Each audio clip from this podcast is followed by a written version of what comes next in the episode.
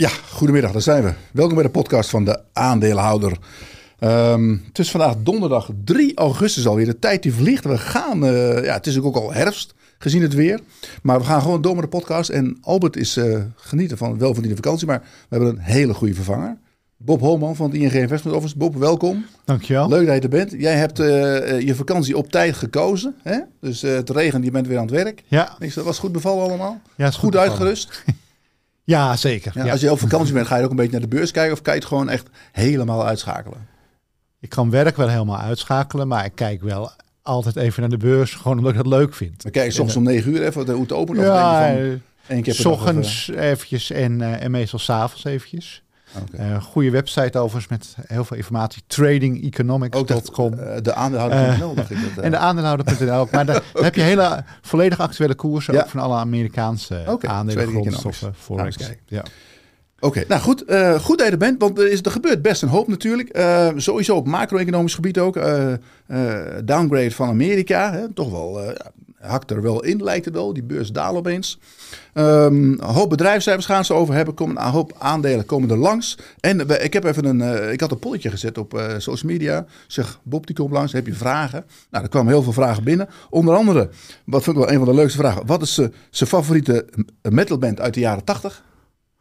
Zweden kennen, je, je bent een toch? ja, zeker. Ja. ja dat, dat, zijn een hele hoop. Dat uh, moet Metallica zijn, toch of niet? Nee, nee voor, voor dat, mij is dat nog net iets eerder. Nee, nee, het is niet te soft. Nee, ik zit toch echt wel in die uh, new wave of British heavy metal. Dat zijn Iron Maiden, Judas Priest, maar ook wat onbekend. Of Def Leppard in het begin, voor okay. ze ja, een ja. beetje poppy werden. Ja. Ook echt heel goed. Saxon, Motorhead, dat soort. dat soort wel, de, en allemaal, zware werk. Ja, alle als je het toch over de jaren 80 hebt. 1980, 81, dat waren echt de topjaren. En al deze bands kwamen toen met genrebepalende ja, ja, ja, uh, albums in mijn Maar je zijn er ook een beetje new wave? Dat, ja. Nou, de new wave of British heavy metal. Oh, okay. Dus dat kwam okay. zeg maar na Deep Purple en Black Sabbath, hè, die een beetje ja. Zeppelin kwamen ja, wat, wat iets agressiever, iets sneller. En dat noemen ze de new wave of British heavy metal. We kunnen het ook gewoon over muziek gaan hebben. Ja, lijkt me leuk. leuk. Maar ga je ook wel eens naar die concerten in België? Van Jawel. Concerten? Nou, niet in België, maar... van KBC gaat er ook altijd naartoe. Oké. Okay. Oh, daar, daar kan je het ook niet aan afzien. Dat ziet eruit als een keurige jongen. Absoluut. Nou, maar, uh, ik, ik ja, hoop ik. Oké. Okay. Nou, uh, Bob, uh, we gaan beginnen. we beginnen meestal met de verbazing van de week. Heb jij nog ergens over verbaasd of op vakantie of hier? Nou ja, verbaasd dat die markt in eerste instantie zo heel hard oploopt. Maar dat toch ook weer heel makkelijk terugvalt. Ja. En dat was... Ik, ik zat er ook over na te denken, ook omdat jij me uitgenodigd had. En van, ja, meestal heb je wel een, een thema wat je zegt van, ja, dit gaat echt spelen de komende tijd. Deze aandelen moet je een beetje hebben. En nu had ik zoiets van, ja, ik vind het heel moeilijk. Want de meeste dingen zijn al gelopen, hè, of hebben al heel goed gelopen. Dat betekent niet dat ik per se negatief word. Maar dat je zegt van, moet ik er nou nog dol enthousiast over worden? Ja. En dan heb ik het over de, de tech-aandelen hè, en alles ja. rondom artificial intelligence. Dat, en dat, de vaart lijkt er dan een beetje uit. En dan denk je, moet je die nou kopen op deze niveaus? Nou, hoeft geen haast te hebben, denk ik dan. En, dan en uh, ik denk dat meer mensen dat gevoel hebben. Nou ja, dan zie je dat het een beetje opdroogt. En dan kan die markt ook best zonder veel aanleidingen. En aanleidingen worden altijd wel gevonden. Hè? Bijvoorbeeld ja. die downgrading van Amerika. Ik denk niet dat het zoveel te doet, maar daar gaat het misschien zo over hebben. Ja. Maar dan wordt er een aanleiding gevonden. En dan gaat het ook best wel weer uh, hard naar beneden. En ik denk ook dat het gezond is, want dan heb ik misschien volgende keer wel weer dingen dat je zegt ja. van... hey, dit is wel echt wel weer interessant. Ja, ja maar dan gaat het gewoon 30 punten af eigenlijk in drie dagen. Ja. Heb je ook niet een beetje idee dat, uh, want ik zat een beetje, uh, was afgelopen week bezig met een paar van die Amerikaanse, kleinere Amerikaanse aandelen, bijvoorbeeld een Tupperware en er zijn nog een paar van dat, dat van die, van die meme stocks die ineens enorm hard omhoog gaan. Dat, dat beetje het gevoel, het sentiment van, van twee jaar geleden, zeg maar, voor die rentehobbel, uh, dat men weer een beetje een soort half euforisch op die beurs tekeer gaat. Nou ja, of in ieder geval ging tot uh, misschien deze week. Ja, dat is. Kijk, dat. Misschien om naar die verbazing van net terug te gaan. Als je dan niet meer bij de obvious stok zegt van nou, die, moet je, die zijn nog echt goed betaalbaar en, en, en er zit nog veel in. Dan ga je zoeken ja. misschien wat mindere goden hè, of de kleinere ja. uh, aandelen. Ik vind overigens small caps als, als categorie, hè, die is toch echt wel nou, best wel een hele poos al achtergebleven. Dat wordt misschien wel interessant. Hè? Ik, ik, als ik nu zou moeten kiezen, kies, kijk toch een beetje naar wat is er nou echt achtergebleven de, de afgelopen jaren. Ehm, en bijvoorbeeld vastgoed, hè? Ehm, daar zijn wij uh, nog onderbogen in. Maar er zijn wel het kijken van, heeft dit jaar nog helemaal niks gedaan, hè? in tegenstelling tot, tot de andere deelmarkten. Van, ja, misschien wordt dat wel weer eens tijd. Komt natuurlijk ook nog best wel slecht nieuws aan. Maar goed, dat zit misschien al in de prijs. Hè? Dat bijvoorbeeld vastgoed, discounts ten opzichte van de waarde zijn toch wel 20, soms 30 procent. Ja, uh, er is al wat afgeschreven hè, her en der. Moet misschien nog wel wat meer. Die markt, de transactiemarkt ligt wel redelijk op zijn gat. Hè? En, en, er zijn wat partijen die nog wel zwaar gefinancierd zijn en nog ergens van af moeten. Maar ja, dat geeft dat bepaalt natuurlijk ook de wat lage prijs op dit moment. Dus dat kan wel weer interessant worden. Zeker als die rente hè, eh, een beetje aan het toppen is. En, en wij denken wel dat het het geval is. Ja, en nu, nu uh, werd van mij gisteren bekend dat Bill Ackman, die ken je ongetwijfeld ook, die zei van ja, iedereen denkt dat die rente omlaag gaat, maar ik zie dat niet gebeuren omdat inflatie blijft, nou, blijft wel aanwezig. En, en er wordt heel veel geld uitgegeven door onder andere ook overheden. Dus ik denk dat die uh, rente helemaal niet omlaag gaat. Die lange rente, die heeft al een short positie geopend in de 30-jarige treasuries. Dus die vindt eigenlijk dat, die, die, dat, dat het afbuigen van die rentecurve, dat zegt, nou, dat, klopt niet. Hoe kijken, kijken jullie daar tegenaan? Nou ja, ik vind, vind het dapper uh, nee, van, uh, van hem om daar tegen in te gaan. Nee, ja, weet je, die korte rentes, we hebben vorige week die renteverhogingen gehad, die lijken wel op hun hoogtepunt. Misschien Europa nog een, een keer een kwartje, maar denk het niet eens. Maar dan heb je het wel gehad.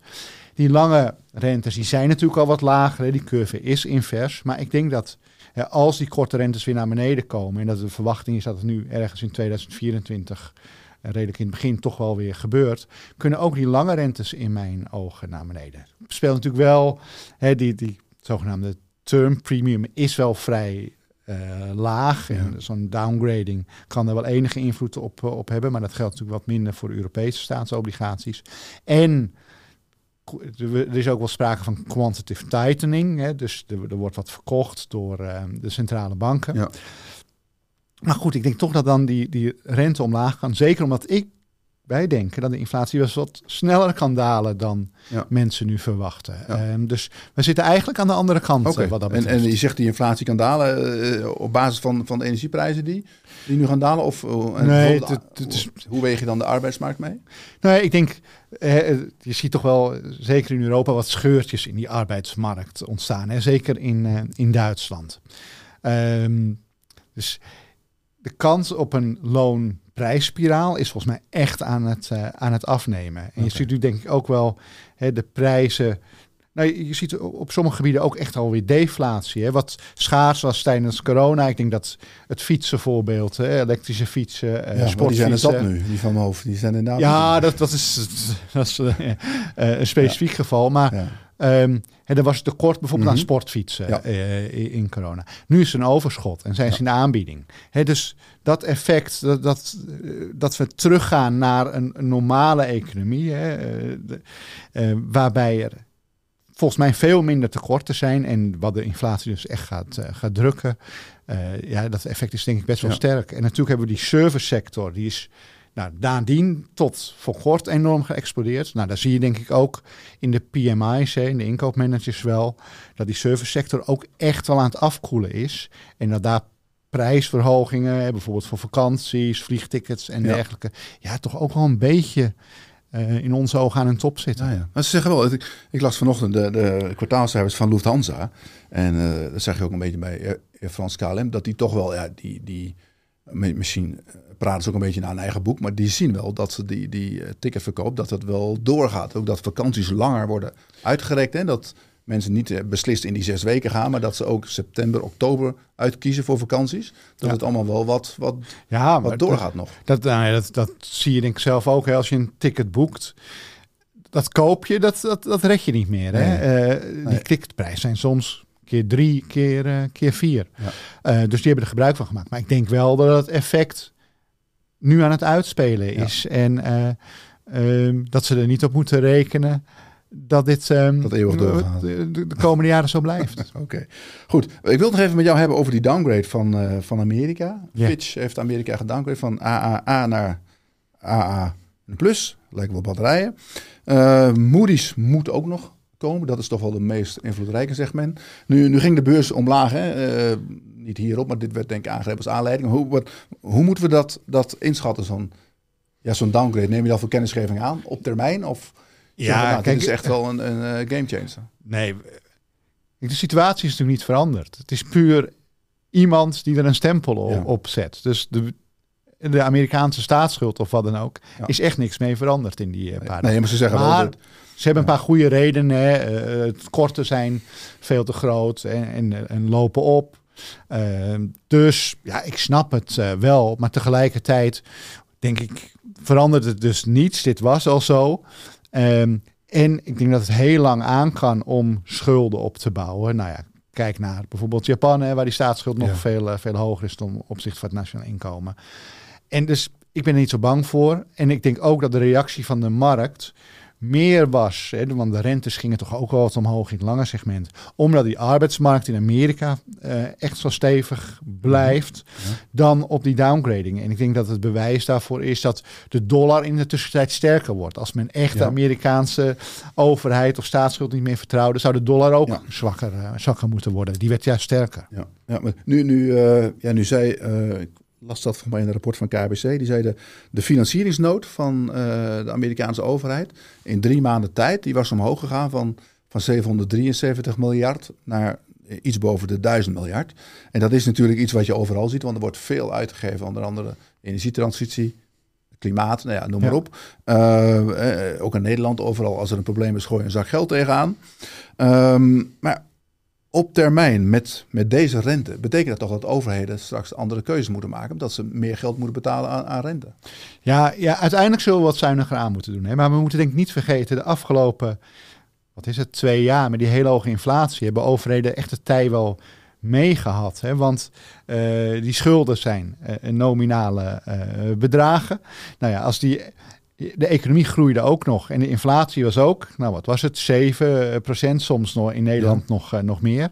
Ja, dat betekent dat je relatieve schuld aan het afnemen is. Ja. ja, ja um, dus ze staan er allemaal goed voor en ze konden zich dus ook wel forse tekorten de afgelopen jaren permitteren, zonder dat de staatsschuld mm -hmm wel in, in een bedragen, maar ten opzichte van het nationaal inkomen aan het oplopen was. En dat, dat gaat natuurlijk veranderen, want wij denken ook dat die inflatie weer in ieder geval normaliseert. Hè. Nou, waar ga je dan heen? Nou, misschien weer, laten we zeggen, die 2 procent.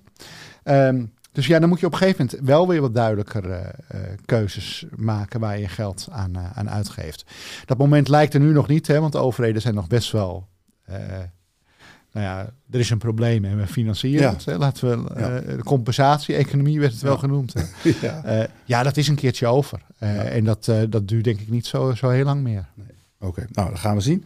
Um, nou, dan, dan beschouwen we dit als afgehandeld en dan nemen we dat voor kennisgeving aan, dat, die downgrade. ik, trouwens, er was ook goed nieuws, want de Grieken die kregen een upgrade. Weliswaar van een Japanse kredietbeoordelaar, maar toch, dat is wel sinds voor het eerst in 15 jaar, sinds uh, 2008 zeg maar, zo'n beetje. Ja.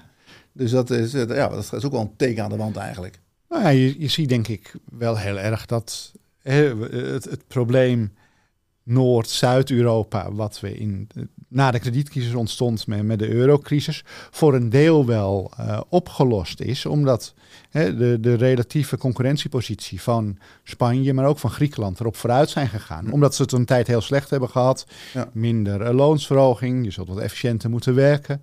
Um, dus je ziet nu ook, Duitsland lijkt het nu iets moeilijker te krijgen. Ja. Hè? Dat komt natuurlijk ook door die industrie-specifieke dingen zoals de automobielindustrie.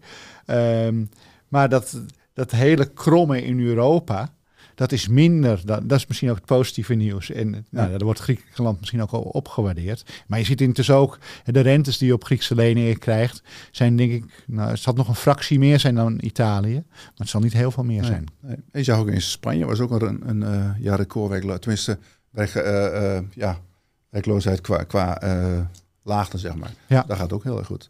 Bijzonder. Nou, wel goed. Goed om te weten. Ehm eens even kijken, waar gaan we het nog meer over hebben? We gaan een aantal aandelen bij Langsboek. En eh, als je zegt van, daar mag ik niks over zeggen, of ING natuurlijk, hè, dan, dan doe ik het of dan zeggen we niks. En als je wel wat wil zeggen, dan roep je wel. We gaan een aantal dingen bij langs. Ehm, de bieraandelen, Heineken, AB InBev. AB InBev vandaag met de cijfers, die zag de volumes eh heel klein beetje dalen, maar bij Heineken heel erg. Ehm, eh, hebben jullie daar de positie in of kijken daarnaar? Of eh, zeggen van nou, AB InBev absolute marktleider, die heb ik liever. Dan heb ik denk ik liever AB InBev eh, op dit moment. Ehm, want Heineken in, in- inderdaad, ehm zijn we niet heel positief over. Want, eh, nou ja, Rusland hebben ze wat op, Ja. hebben ze problemen. Ook, ook Nigeria, Vietnam. En je ziet ook, qua kaststroom hadden ze gewoon een negatief kwartaal. Dat betekent dat hun schuldenpositie aan Mhm. het oplopen is. En eh, nou werd er altijd, de schuldenpositie van AB InBev was altijd heel slecht. Ja. En, maar Heineken is er nu. eh, zij gaan namelijk eh, worden verbeteren qua schuldpositie. Heineken verslechtert ietsje. Dus ja, dan zou ik toch liever AB InBev eh Wel een probleempje ik. in Amerika natuurlijk met dat Bud Light. Ja, maar goed, dat hebben ze nu volgens mij ook wel weer, weer opgelost. Of je daar nou helemaal mee eens moet zijn hoe ze dat oplossen. Hè, met, met juist. Nou, ik weet niet of de mensen het probleem kennen, maar Ja, ja, nou, van woke naar ja. enorm patriotistisch. Ja. Ik vind de omslag wel heel groot. Maar goed, de Amerikanen die, eh, die, die pikken dit eh, eh, zo te zien. Ja. Dus ja, en, en sowieso alle drankenfabrikanten lijken het een beetje wat, wat moeilijker te hebben. Ja, koffie. JJ Peets, ook niet heel fantastisch. Nee, ja, weet Zit ook met Rusland nog?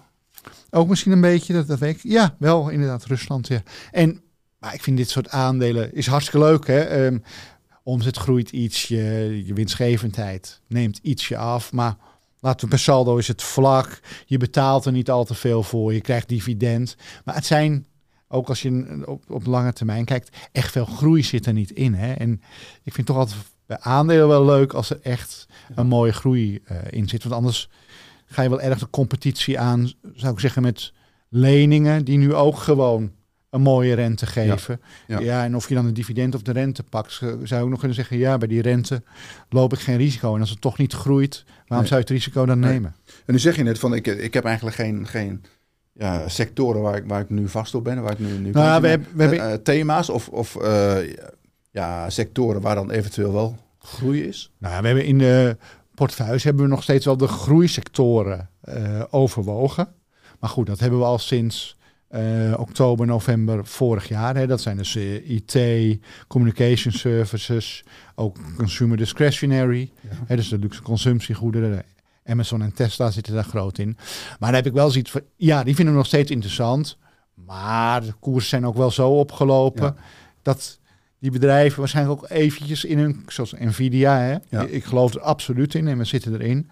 Maar die moeten wel even in hun koers groeien. Ja. Of die koers. Een mooie Eh, uitdrukking. Ja, ja, Ja, dus. En dat, dat, dat gaat snel, hè? want die winstgevendheid neemt echt snel, eh, snel toe. Maar dan loop, die aandelen lopen dus wel wat op de muziek vooruit. En dan moet dat eerst waargemaakt worden, wat ik geloof dat gebeurt, voor het weer, eh, weer verder kan. Dus zoals nu dat er een kleine correctie op is, nou ja, dan worden ze gelijk wel weer wat, wat interessanter. Ja, ja. Nu las ik ergens jouw eh, je vooruitblik op het tweede jaarhelft. Ik dacht dat jullie, of dat voor jou was, maar dat jullie overwogen zijn ook in financials, klopt dat? Ehm, niet meer, maar meer. Eh, tot, ABN ABN AMRO, nee, maar tot voor kort. eh, Ja. dus in, ik denk in onze halfjaarvisie nog, Ja. nog wel.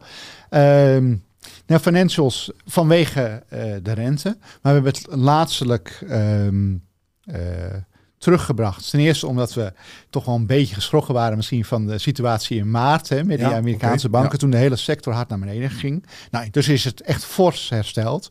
Maar nu zou je zeggen, je zit nu wel een beetje aan de top van de rentemarges. Hè? Ehm, Die eh, rente bij de centrale banken stijgen niet meer. De depositovergoedingen van de bank, die gaan omhoog. Dat zal ook wel moeten. Dus die marge daarin, die wordt wat, eh, wat gesqueezed. En ja, dan heb je eh, eh, die renteinkomsten zijn voor heel veel, zeker Europese banken, toch wel heel erg belangrijk.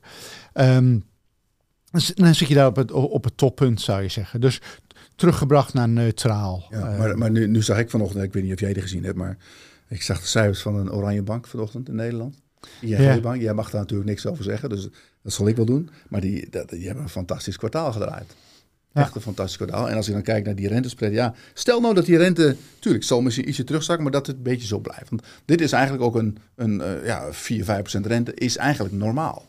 Het, hoeft, het hoeft niet nee, weer, weer, terug naar 1 of 2 procent. En uh, de, de e-, economie draait best goed. Uh, ja, dan, zijn de, dan is, ja, ik het niet over ING hebben, maar er zijn de, die financials natuurlijk niet heel erg duur. Nog steeds. Nee, nee, je krijgt een, een mooi dividend. Ja. Uh, het is niet, uh, niet heel duur. Dus wat mij betreft past. En als je dan een toppunt, zou je zeggen, gehad hebt in, in een van de belangrijkste componenten, lijkt mij een neutrale visie erop verantwoord. Ja. ja. Wat mij wel opviel bij ING, daar mag je natuurlijk ook niks over zeggen, maar die zijn, jullie, ING is bezig met een groot aandelen inkoopprogramma. Hebben ze vijf maanden vooruit getrokken, 11 mei aangekondigd. Loopt tot 18 oktober, vijf maanden. Denk, zou je denken van, dat wordt natuurlijk uitbesteed aan een andere bank die dat uh, doet. Dat gaan ze niet zelf uh, doen. Maar die zijn pas op 15% van, van het aantal inkopen okay. wat ze gedaan hebben. Terwijl ze al halfwege de tijd zijn. Je moet even de joker inzetten straks. Ja, daar, lijkt het wel op. ja. ja. Nou, we gaan verder niet over ING praten. Dat is totaal niet interessant, ING. Dus uh, internationale aandelen, Bob, wel leuk. BMW, BMW. Ben je een BMW-rijder of niet? Ja, eigenlijk wel. en ik hoor dan ook nog bij die 13% van hun omzet die een elektrisch uh, Oh, wel een elektrische auto. Is dat van, van de zaak? Moet dat van de ING? Ja, of de, okay. ja het hele wagenpark bij ING wat in de lease is. is oh, hoe, hoe bevalt dat? Want, uh, kan je er wel mee naar het buitenland of uh, kan je nergens denken? Laden? Um, nou, ik, ik rij niet mee naar het buitenland. Oh, ja. uh, dus ik rij eigenlijk alleen woon-werkverkeer. Ja, en dat is, dat is perfect. Ja. En ja, ik heb nog nooit enige stress gehad van dat ik het niet, uh, ja. niet zou halen. Ja, dus, we, we, hadden laatst hier een gast, ik zal geen naam noemen, maar die had ook een elektrisch en die heeft hem weer uh, omgeruild voor een diesel. Oké. Okay. die werd helemaal gek van dat. Uh, hij zegt ja, want als het een beetje koud is, dan is die, staat hij in één keer een stuk lager. Ja. Ja, dat, maar goed, ik, rij me, ja. ik heb hem kort, dus in de zomer. Dus tot nu goed? toe gaat dat, ja prima. Ja, en en ja, hoe doet BMW het met elektrische auto's? Nou ja, dus best wel aardig. Hè, 13% van hun omzet is inmiddels okay. uh, elektrisch. Maar dat kan natuurlijk nog wel wat uh, beter. Hè. Je ziet Volkswagen en zo zit wat hoger. Tesla natuurlijk ja. helemaal. Uh, dus ze moeten daar, en, en, dat is denk ik ook wat je nu terugziet in de cijfers BMW. Ze moeten wel kosten maken om, om die elektrificering verder te brengen. Hè, dus ja. nieuwe modellen ontwikkelen enzovoort. Dus uh, ja, dat, dat zie, je, zie je terug in de cijfers. Maar de verkopen zijn zeker niet, uh, niet slecht. Maar ze, ze gaven volgens mij van de week ook voor de cijfers een winstwaarschuwing. Hè? En dat ging vooral ook op, op die kosten. Ja. Maar goed, dat geldt eigenlijk voor alle automobielfabrikanten. Ze zijn hartstikke goedkoop hè.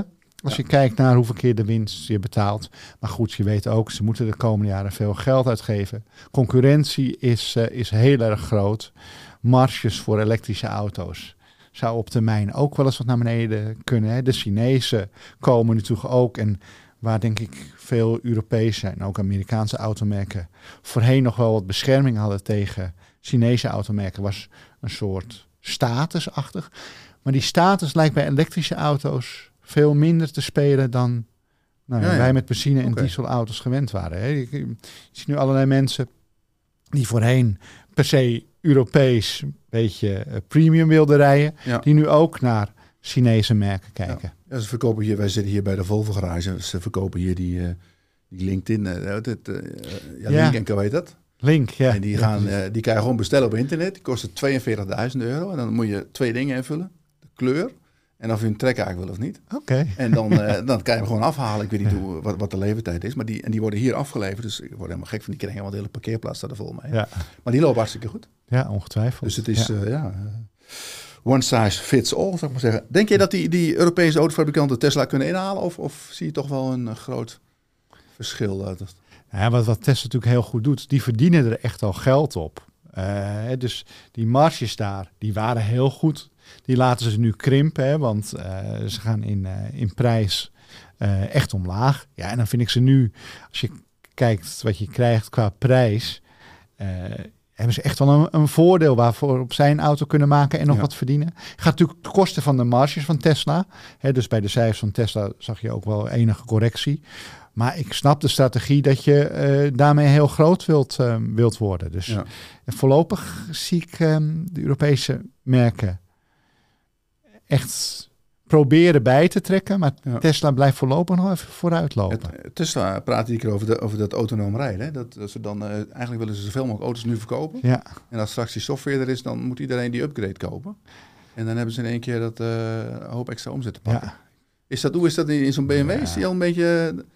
Kan je dat- zelf zeg maar rustig eh één handje op... De versie die ik heb niet, maar het schijnt er wel, te, het schijnt er wel te zijn. Maar ik denk dat Tesla dat allemaal net eventjes Maar mijn buurman eh, had, had zo'n- die had een nieuwe Mercedes. En die zei van, die was naar Portugal gereden. Ik zei, nou, ik hoef bijna niks te doen. Oké. Hij blijft zelf bijna... Hij moet ook wel eh, wakker blijven natuurlijk. Maar je zit zelf binnen de lijntjes, blijft hij. Dus wel, eh zeg mooi. Oké, auto's. Ehm, Adidas. Adidas, ja, op zich goed hersteld. Hè. Ze die, weet niet hoe die JC of zo, hè, daar waren schandalen mee. Ken je West of zo? en- ik niet. ja. Die gast. En, en, ehm, dus we zaten met een hele voorraad schoenen en, en Ja. dergelijke waar ze niet van afkomen. Maar dat, is, dat gaat redelijk. Toch gelukt. Ze zitten met, nou, laten we zeggen, die rotzooi eh, waar ze vanaf moeten. Ze hadden geloof ik dit kwartaal eh, toch voor 400 miljoen van die schoenen weten te slijten. Het zal met een discount eh, zijn. En ze hebben goede hoop om alles kwijt te raken. Ja. En men was toch heel bang van, ja, daar moet men volledig op gaan afschrijven. Ja. Dus die cijfers vielen, vielen mee. Niet spectaculair. Oké. Eh, volgende aandeel. Farming? Weet ik eigenlijk niks van, als ik heel eerlijk Volgens mij weet jij daar veel Ja, nee, meer nee, van nee, maar dan, dat, dan dit is een cliffhanger. Want Simon de Vries, CEO van Farming, die komt volgende week dinsdag hier in de studio. Dan gaan we een uitgebreid webinar met hem opnemen. Dus eh, daar gaan we dan alles uitgebreid behandelen. Je kan, eh, als je vragen hebt naar Simon, kan je die opsturen naar de aandeelhouder.nl, info.aandeelhouder.nl. En dan gaan we die doorgeven. Daar gaan we een uurtje mee, eh mee babbelen, net als met jou. En dus dat, dat doen we dan. Ehm, OCI, ben je daarmee bezig? Energietransitie? Dat soort aandelen? Ehm, Of is met eh, energietransitie wel. En dan weet ik niet of OCI daar eh, echt Ja, op dat inspeelt. Ehm, maar goed, eh, zwakke eh, cijfers denk ik. Hè. Die, die, die stikstofprijs was, eh, was erg laag. steeds. Ja, ook weer zo'n aandeel van... Als je kijkt ook naar de koersgrafiek. Ja, het staat stil, het groeit niet echt. Hè. Geeft wel een mooi dividendrendement. Ik meen 7 Ja, ja ze, ze zijn nu weer. ze Eh, hebben natuurlijk een. En je mag aannemen dat die markt ook wel weer aantrekt. Ja. Dus ja, ik zou er zeker niet negatief op zijn. Nee. Nou ja, wat zij, wat zij nu, waar ze nu eh, heel erg mee bezig zijn, is dat, dat die energietransitie in de scheepvaart. Die, Oh ja. eh, ze hebben nu een proef lopen met Maersk. En die heeft nu een schip varen van Korea naar eh, Denemarken.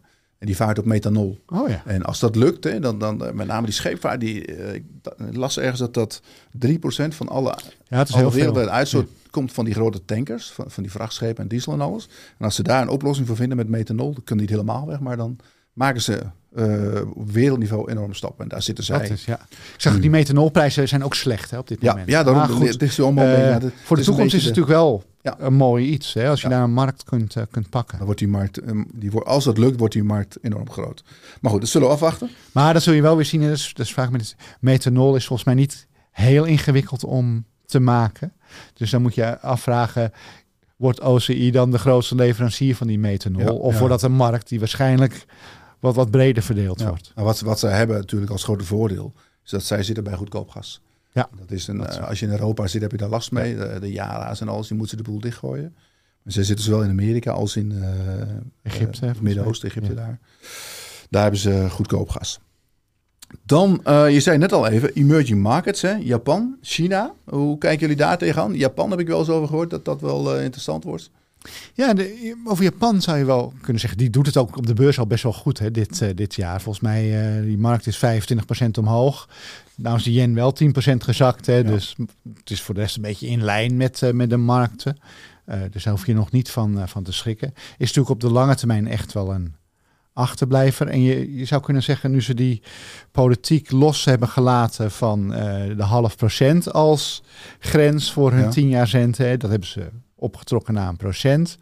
Dat er wel wat geld gerepatrieerd gaat worden uit bijvoorbeeld Amerikaanse staatsobligaties. Dat is misschien ook waarom de Amerikaanse rente nu wat, eh, wat oploopt. Omdat, eh, nou ja, als je in Japan weer iets meer rente kunt krijgen, Ja. zullen ze daar toch eh, misschien voor kiezen. Dan heb je geen valutarisico. Ehm, dat er, als er weer wat geld gerepatrieerd wordt, uh, want Japanners beleggen nu bijna alles buiten Japan zelf, dat het de Japanse beurs uh, op termijn ook wel kan, uh, kan stuwen. He, dus ook de belangstelling voor Japanse aandelen weer ja. wat kan, kan aanwakkeren. Dus okay. ja, zeker wel, wel positief ja. over, ja. Ik zag dat toevallig vanochtend er kwam dan zo langs TDK, dat ken je nog wel. Hè? Van ja, zeker. Moet je ook hebben gehad van die cassettebandjes met, uh, met jouw hardrock erop. Ja. die, die gingen vandaag 10% omlaag op cijfers. Oh, Okay. Ja, die verkopen natuurlijk geen bandjes meer. Ik hoop het niet voor ze, nee. Alhoewel ook, ook cassettebandjes weer aan terugkomen zijn. Voor ja, is dat zo? Ja, ik, heb... ik had die Bas even moest iemand, iemand had een, had een foto gestuurd tussen een cassettebandje, met een cassettebandje en een, en een potlood. En die stond bij van de huidige generatie zal nooit weten wat het verband is tussen deze twee ja, dingen. Precies. ja, als dat ding vastliep in ja, ja, tape recorder. Ja, mooi was dat. Goed. Ja. En die uh, emerging markets, wat je, wat je zegt, dat is natuurlijk wel echt iets anders dan, uh, dan Japan. Erg achtergebleven. China natuurlijk dominant in, ja. in die... Ja, ik vind um, dat, dat wel weer interessant worden. Um, juist als je, hè, waar we ook een beetje mee begonnen, als andere dingen al gelopen zijn, gaan beleggers toch op zoek naar de achterblijvers. En dan is het een beetje op zoek, bij, bij China ook nog een beetje op zoek naar het verhaal. De trigger waarom het wel weer ja. kan gaan lopen. Nou, dan zit iedereen op toch een beetje op uh, overheidssteun hè, uh, om, om die economie op, uh, op te krikken. Maar ja, we in het techhoek zou ook best een trigger wel weer eens kunnen zitten. Die Chinese tech-aandelen hebben nog helemaal niet gelopen, nee. hè, in tegenstelling tot... Alibaba, die, die, die, staan nog steeds op een derde van wat de hoogste koers was. Ja, en Tencent is ook, nou, misschien iets minder uh, dan een derde. Hey, ja. Wel meer dan een derde, maar ook, ook geen, uh, geen hardloper. Uh, terwijl die aandelen op bijvoorbeeld waarderingen, zeker zo'n Tencent, echt wel goedkoop te noemen, te noemen zijn. En het is wel een markt die blijft. Hè. Ik denk dat we het er wel eerder over gehad hebben dat die Chinese markt en de Amerikaanse Europese markt voor tech is zich nou ja, al langer aan het tweedelen. Dat blijft mm -hmm. ook wel zo. Maar die Chinese markt is natuurlijk echt wel uh, heel groot. Dus ja, ja we, in, in Tencent, Alibaba, dat soort aandelen uh, blijven wij wel geloven. Oké, okay, prima. Um, dan uh, aandeel wat een beetje uit de gratie raakt steeds meer. DSM, toch wel een, een echt mooi Nederlands aandeel. Ja. Hebben zich gefuseerd met een, met een Zwitsers bedrijf, ja. met een luchtje eraan, zou ik maar zeggen. Ja. Um, ja, doen jullie daar wat mee op deze niveau? Nog of? niet, maar ik vind het wel heel interessant worden. Uh, we, we, zitten er niet in, maar ik vind het ook koopwaardig worden. Hè. De, de cijfers waren zwak, ja. met name door, door die vitamines, prijzen, vitamines. Ja, dat is net als met uh, OCI, met, met, met die, die, die stikstofprijzen. Ja, ja dat, dat komt ook wel eens weer in het positieve. En DSM heeft denk ik wel ook een paar, in die niet-bulk-markt, een paar hele mooie producten. En als er dan zoveel af is uh, en je op waarderingen, uh, zeker als de winst zich wat herstelt, echt aan het goedkoop aan het worden hè, bent, ja. Uh, ja, dan is dit ongeveer wel het punt waarop je zo langzamerhand eens met kopersogen moet kijken, denk ja. ik. Ja. ja, nu loopt er een kartelonderzoek bij, bij Firmenich. Is dat iets wat je meeneemt en je wat zegt van nou, daar ga ik er absoluut niet naar kijken. Ik wil eerst. Nou, of, kijk, of is dat een... meestal lopen dat soort dingen af hè, en niet altijd goed af, maar zelfs als er een boete betaald moet worden, hè, dat, dat is dan vaak de maatregel, ja, dan zie je daar eigenlijk de koersen niet meer op reageren. Sterker nog, bij de boete reageert men vaak positief. Ja, want dan is men vanaf. Ja. ja, dus daar zou ik niet al te veel aandacht aan besteden. In dat kader, Philips? Um, Outlook-verhoging, maar koers ja, afgestraft? Dus ja, ik denk dat men operationeel wel goed bezig is. Ik vind ook dat als je een beetje naar het koersverloop kijkt, hè, um, lijkt het slechte nieuws er wel uit. Nog eventjes reageren inderdaad op die, die apneu-affaire nog niet, uh, niet verder afgewikkeld is. Is al uh, de prijs er ook wel een beetje op vooruit gelopen dat er echt winstherstel in, uh, in zit. Maar ik zou eerder het voordeel van de twijfel geven dan, dan andersom. Okay. Nog een bedrijf met de rechtszaken, Bayer. Ja, dat hebben ze allemaal gehad. Ja, daar beleggen we denk ik helemaal niet in. Volgens mij vanwege duurzaamheidsreden.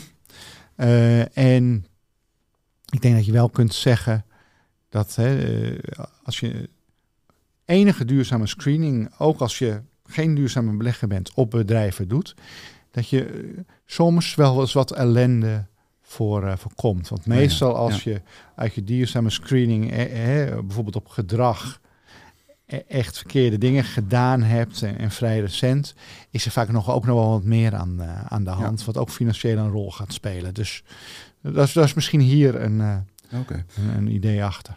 In het kader daarvan, misschien wel even leuk om daar even bij stil te staan. Toevallig Simon was hier, jouw collega Simon Wiersma. Ja. Je had ook over duurzaamheid. Jullie hebben een uh, duurzaamheidspropositie. Ja. Uh, ja, bedoel, duurzaam is meer dan alleen CO2-uitstoot. ESG-criteria. Ja. Nu las ik een, een analistenrapport van HAL. We hebben er zelf ook een artikel over geschreven. Die zei van... Uh, analisten eigenlijk van ja, HAL wil ik eigenlijk niet inzitten, want uh, er komen nieuwe regels aan, ook voor de belastingen, voor, voor, voor de uh, transparantie over belastingen in Europa per ik geloof 1 januari 25. Um, en dan moet iedereen laten zien waar die belasting betaalt, hoeveel. En zij hebben in, in uh, een, een, holding in Bermuda en, en zitten ze op Curaçao. En die man die woont in Monaco. Daar wil ik niks mee te maken hebben. Is dat, is dat een risico voor beleggers, voor dat soort aandelen? Nou, HAL ken ik niet specifiek. Hè, de, um, maar ik denk wel, uh, governance, dus, dus hoe een bedrijf uh, georganiseerd is met een bestuur, waar het zit, ja, dat speelt een, een hele belangrijke rol bij. Uh, je, hebt, je toetst op mens, milieu, maatschappij en die governance zit heel erg in die, in die laatste, in die maatschappij. En dat is zeker waar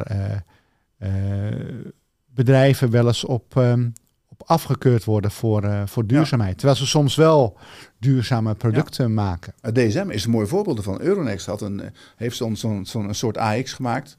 Met allemaal met, uh, op basis van duurzaamheid. Ja. En uh, daar zat DSM niet in. Oh, oké. Okay. Ik, ik, sprak met Euronext. Hoe kan nou dat. DSM er niet in zit? Toen zeiden ze van ja, het is meer dan alleen duurzaamheid. Dus het zijn die ESG-criteria. Ja. Waardoor misschien op, ze zijn niet waarom ja, misschien met governance. Dat de governance nu met, twee met CEO's ja, hebben, precies, weet ik veel. Dat, zou uh, kunnen. Ja. Nu Zwitsers bezig zijn, dat dat, dat misschien ja. een uh, rol speelde. Sorry. Uh, Bob, ik zei al, we, we, hebben heel veel vragen binnengekregen voor jou. En eh, ik heb de, een paar, zal ik even noemen. Daar hoef je geen antwoord op te geven, want ik, het gaat over hele kleine aandelen. Volta Finance bijvoorbeeld. Iemand krijgt daar heel veel dividend. Die wil weten of dat bestendig is. Avantium, iemand over. Waarom hebben jullie het koopadvies voor Acomo gehandhaafd. Ik weet niet of je daar, dat is een andere afdeling van mij binnen jullie. Ja, ik Laat gaan. Maar ik heb genoeg. wel een aantal andere dingen die voor jou misschien uh, uh, interessant zijn. En één bijvoorbeeld gaat over uh, ja, beleggen voor je, je pensioen. En ons, ons pensioenstelsel verandert. Ja. Ehm, hij zegt, iemand zegt, ik ben wel benieuwd naar zijn visie op actief of passief beleggen voor je pensioen. En wat de verandering van het pensioenstelsel uh, ja, gaat doen voor je beleggingsstrategie, voor je pensioen. Kan je daar iets over zeggen? Um, nou ja, de, dat pensioenstelsel verandert, maar dat is voor iedereen echt heel anders, hè, ja. of je jong of oud bent. Ik zou zeggen, uh, ik denk dat je dat er vooral om gaat om de risicopremies te pakken hè, als je aan het beleggen bent. Nou ja, en hoe, hoe, hoe jonger je bent, hoe meer risicopremie je kunt pakken. Dus dan moet je Wat meer. bedoel je daarmee dat, dat je meer risico kan nemen? Ja, en meer in aandelen moet zitten. En dat is dan ook gelijk, denk ik, die risicopremie. Het antwoord op passief en actief. Ik denk dat het allerbelangrijkste is om die risicopremie te pakken. En, of je dat, en dat pak je passief ook al. En dan, dan zou ik zeggen, ja, actief. Ik ben zelf echt wel een actieve belegger en ik geloof er ook in. Maar je moet je afvragen, uh, soms ook voor je pensioen, ja, moet je de moeite doen om te onderzoeken wie inderdaad op lange termijn uh, echt wat bijdraagt, hè? Po positieve alfa zoals het heet. Ja. Of dat je zo'n joh, ik maak het makkelijk en ik ga in een, uh, in een, een, passieve belegging. Ook dan nog heb je de vraag, welke passieve beleggingen? Ja. Ik, ik ben nou toch altijd wat dan wel gek gewoon van de wereldindex. Ja. Uh, met emerging markets erin, dus gewoon de brede uh, wereldindex. Je kan ook de duurzame wereldindex pakken, als je wat duurzame voorkeuren keuren hebt. Um, en dan zeg ik, dat is de belangrijkste beslissing. hoeveel je in aandelen, obligaties, cash ja. of andere dingen gaat. Uh, en dan zou ik me in dat actief-passief wat minder druk maken. Dan, dan zou ik zeggen, nu ik er zo over nadenk, voor je pensioenpot, doe dan passief. En als je dan nog actief wilt, doe dat dan met je andere spaarpot. Voor de termijn geld. Ja. ja. Dus er is een, uh, ja, een andere vraag, die gaat er eigenlijk ook over. En die, die uh, wordt gezegd, wat is een goede diversificatie? Hè? Warren Buffett die zegt altijd van, nou ja, je moet niet al te veel aandelen hebben, want uh, uh, ja, je kan niet van alle aandelen heel veel weten. Het echte de grote beleggers zeg maar, met eigen fondsen, die hebben dan 10 tot 12, 15 aandelen max. Ja. En daar weten ze alles van. Eh, wat zou je adviseren voor een, eh, voor een eh, huistuin- en keukenbelegger, zeg maar? Oh, qua aantal aandelen wat je dan zou, zou kunnen managen. Nou, ik, ik, ik, ik ben het helemaal met hem eens. Een aandeel of 15 heb je echt wel nodig om enige spreiding te, te bereiken. Dus eh, dat is echt wel het minimum. Maar heel veel beleggers zeggen, ja, je moet minstens 100 aandelen hebben. Vind ik eigenlijk weer veel te veel, want dan kan je net zo goed denk ik een indexfonds kopen.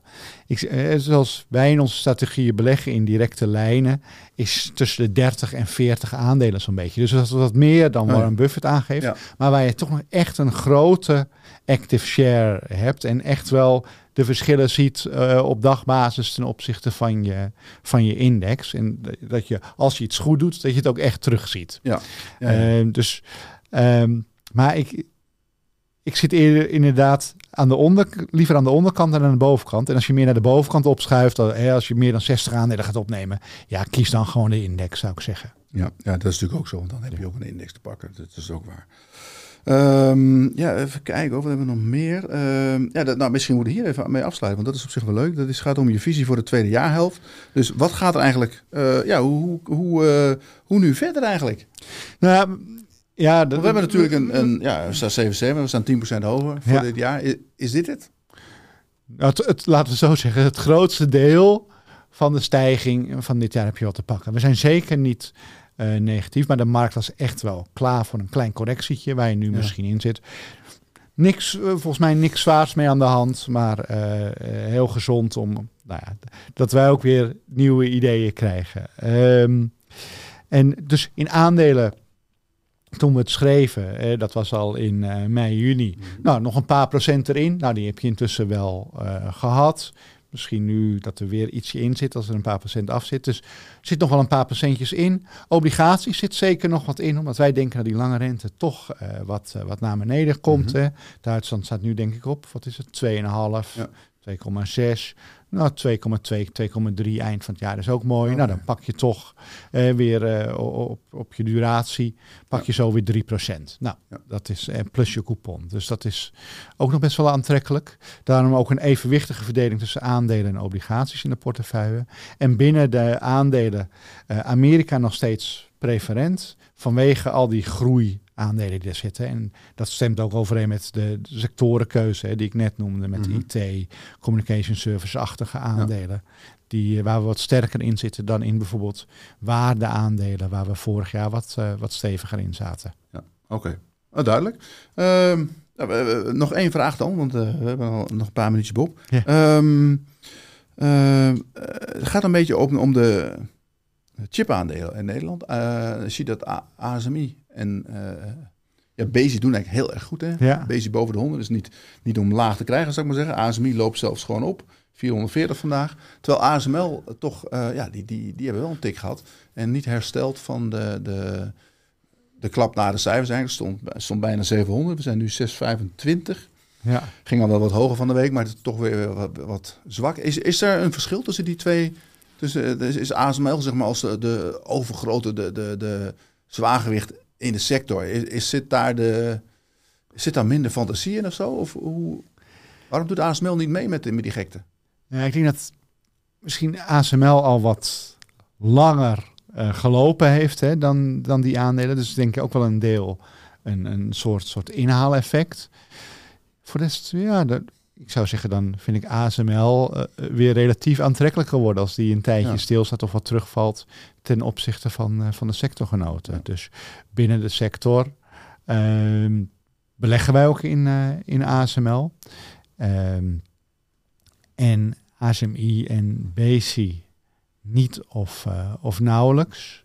Dus ja, ik, ik had soms hier- zijn, zijn koers, misschien koersbewegingen op korte termijn ook niet, niet helemaal te verklaren. Maar misschien, het is precies wat je zegt, fantasie is er misschien een beetje, een beetje uit. Het is natuurlijk best wel heel hard gegaan ook. Dan hebben we toch een aandeel gevonden wat weer koopwaardig is. Ja, maar ik, Je kwam hier binnen en zei van, nou, dat is eigenlijk niet iets wat... eh, maar een paar procentjes lager zou ik hem nog koopwaardiger vinden. nou, dan wachten we tot de, zes, dan wachten we tot de 600 staat. Nou, kom goed. Dus, nou, ehm, we zijn er door, Bob. Leuk dat je er was. Goed even bijgepraat te hebben. Fijn dat En ik nodig je graag uit voor over een paar maanden weer eens een keer eh eh, Doen we. bij te komen buurten. Ja, leuk. Goed zo. Mensen, bedankt voor het kijken. Dinsdag eh, komt eh, Simon de Vries hier van Farming. Heb je vragen, stuur ze op naar info.deaandeelhouder.nl en dan gaan we die stellen aan hem. En dan eh, dank jullie voor het kijken en goed weekend alvast. Tot ziens.